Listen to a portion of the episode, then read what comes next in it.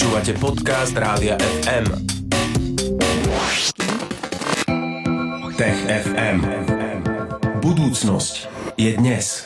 Už ani nemusíme asi pripomínať, že o tomto čase každý týždeň, teda vo štvrtok po 15. vítame v štúdiu Rádia FM Tomáša Prokopčáka, ale teda vítame ho. Ahoj. Ahoj. Ahoj, pekný deň Tomáš, no a vítame ťa pretože si prišiel, aby si nám opäť porozprával nejaké zaujímavé témy a môžeme začať asi tým spomínaným vesmírnym objektom. Oumuamua. Tak, a teraz Lucia nezakričala, nevykríkla, len tak niečo, čo jej napadlo, ale takto sa naozaj ten objekt volá. Ale občas sa mi to stáva, že len tak vykriknem. No tak povedz nám, Tomáš, že o čo vlastne ide, čo to je za objekt? To je vlastne kľúčová otázka, nikto nevie poriadne. Je to medzihviezdny návštevník. V roku 2017, koncom roka, sme objavili zvláštne teleso, ktoré priletelo do našej slnečnej sústavy pod takým čudným uhlom a momentálne letí preč z našej slnečnej sústavy. A my sme podľa drahy vedeli vyrátať, že to teleso, ten objekt, priletel z medzihviezdneho priestoru. Nepochádza z našej slnečnej sústavy, ale je to medzihviezdny návštevník. A my sme sa už o tomto aj rozprávali v Tech FM. Ty si pamätáš, v akej súvislosti? Ja som si spomenula tesne pred rubrikou, lenže sme si hovorili lingvisticky, že to pochádza z Havajčiny a že to znamená nejaký scout alebo prieskumník. Prieskumník, no. Rozprávali sme sa o tom prvýkrát a pred tými 3 rokmi zhruba, že niečo čudné priletelo k nám a vlastne potom sme to pozorovali. A potom sme sa, tuším, rozprávali aj o tom, aký je pôvod tohto telesa, pretože my už dnes vieme, že to teleso určite prišlo z inej hviezdnej sústavy, alebo teda určite nepochádza zo slnečnej sústavy. Vieme, že má zhruba niekde 400 až 800 metrov na dĺžku a zhruba 35 až 150 metrov na šírku. A vzdialuje sa a pri tom vzdialovaní, ako letí preč od nášho slnka, zrýchluje. No a už vtedy sme špekulovali, že je množstvo rôznych hypotéz, ale jedna z tých zaujímavejších je, že to by mohla byť vesmírna mimozemská loď.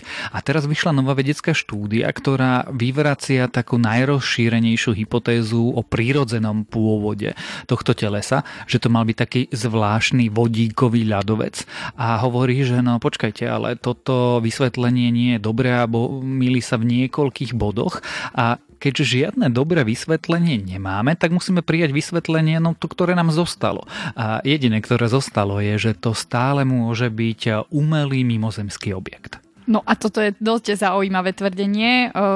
Máme aj nejaké podloženia, ktoré by nás mohli viesť k tomu, že takto to naozaj je niečo, čo by to mohlo dokazovať. Áno, na základe čoho si také niečo niekto myslí? Na základe toho správania. Sami sme si dlho mysleli, že to je kométa. Kométu si predstavíme tak, že to teleso, keď príde bližšie k slnku, tak má ten chvost. To, áno, čo vidíme. Hviezdička s chvostom. A tak, hviezdička, ono to hviezda nie je, je to proste kus ľadu, z ktorého sa vyparujú proste výtrysky a má to nejaké jadro, to takmer nevidíme, ale vidíme ten obrovský chvost.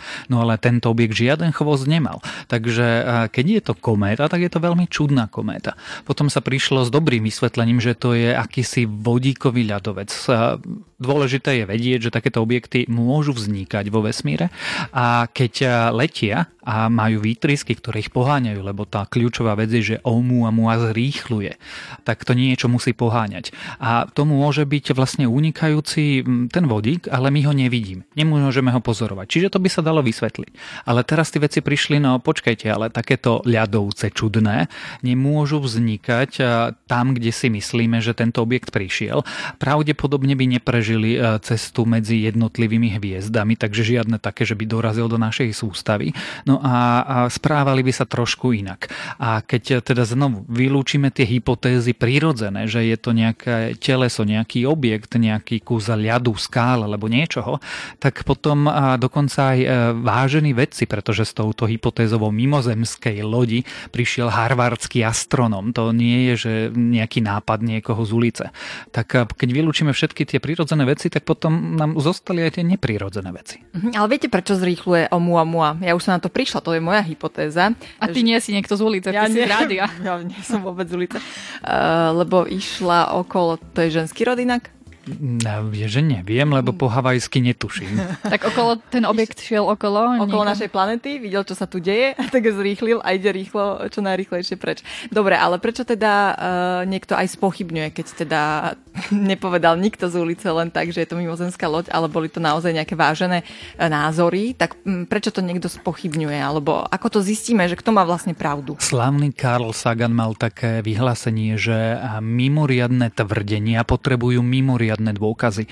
Tvrdenie, že pozorujeme prvýkrát v dejinách ľudstva mimozemský objekt, ktorý niekto vyrobil a poslal do slnečnej sústavy ako sondu, trebárs poháňaný slnečnou plachtou, je také vážne, lebo to hovorí, že existujú mimozemšťania, sú technologicky vyspelí a posielajú k nám sondy, že na to by sme museli mať mimoriadne dôkazy. Momentálne je to iba jedna hypotéza a vedci sa snažia nájsť také vysvetlenie, ktoré by bolo prírodzenejšie, predsa len prírodné, nie umelé. No, čiže a preto to spochybňujú všetci vedci, že oni aj pripúšťajú, že tak je to vysvetlenie, ktoré je plauzibilné, ktoré ako by mohlo existovať. Ale teda skúsme nájsť radšej také normálnejšie. Vyzerá to tak, že o Oumuamua sa budeme v TFM ešte aj tretíkrát niekedy rozprávať, keď už uzavrú celú túto kauzu a keď potvrdia, že či to je alebo nie je mimozemská loď. Uvidíme. Ďakujeme, Tomáš, aj za túto tému a tá ďalšia je pred nami. Po pesničke sa budeme rozprávať o tom, že vraj baktérie dokážu prežiť let kozmom medzi Marsom a Zemou. Šikovné sú tie baktérie a viac si o tom povieme v Tech FM o chvíľu. Tech FM. Toto je Rádio FM a aktuálne sa nachádzame v rubrike Tech FM. S Tomášom Prokopčákom z ZME sa rozprávame na rôzne témy, ktoré sa týkajú vedy, techniky a aj vesmíru. A dnes je to pomerne dosť vesmírne. Budeme sa teraz rozprávať o baktériách, ktoré vraj dokážu prežiť let kozmom medzi Marsom a Zemou. Tomáš, prečo je teda dôležité, že takéto baktérie, takéto organizmy existujú? Existuje taká relatívne rozšírená vedecká hypotéza, ako prišiel život na našu planétu. Tá hypotéza hovorí o panspermii, teda, že nie život nevznikol na Zemi, ale že bol na Zem privezený z kozmu, alebo teda priletený z kozmu. A na to, aby niečo sa mohlo prísť, tak potrebuješ nejaký mikrob, baktériu, ktorá dokáže prežiť takúto cestu. Aj teraz je jedno, či život najprv vznikol na Marse a potom sa z Marsu dostal na Zem, alebo vznikol nejakých ďaleko v našej galaxii, ale jednoducho tá teória s panspermie hovorí, že život sa dokáže vesmírom šíriť.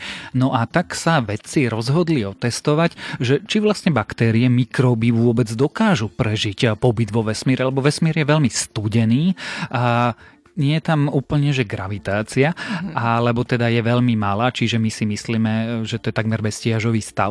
No a je tam vesmírna, alebo ak chceš, slnečná radiácia. Hviezdy vyžarujú proste látky, ktoré ničia čokoľvek, a keď tam idú naši vesmírni astronauti, tak potrebujú nejaké tienenia a tak ďalej. No, čiže nie moc dobré podmienky. Čiže toto všetko tie baktérie, astronautky zvládnu. Čo ešte ďalšie?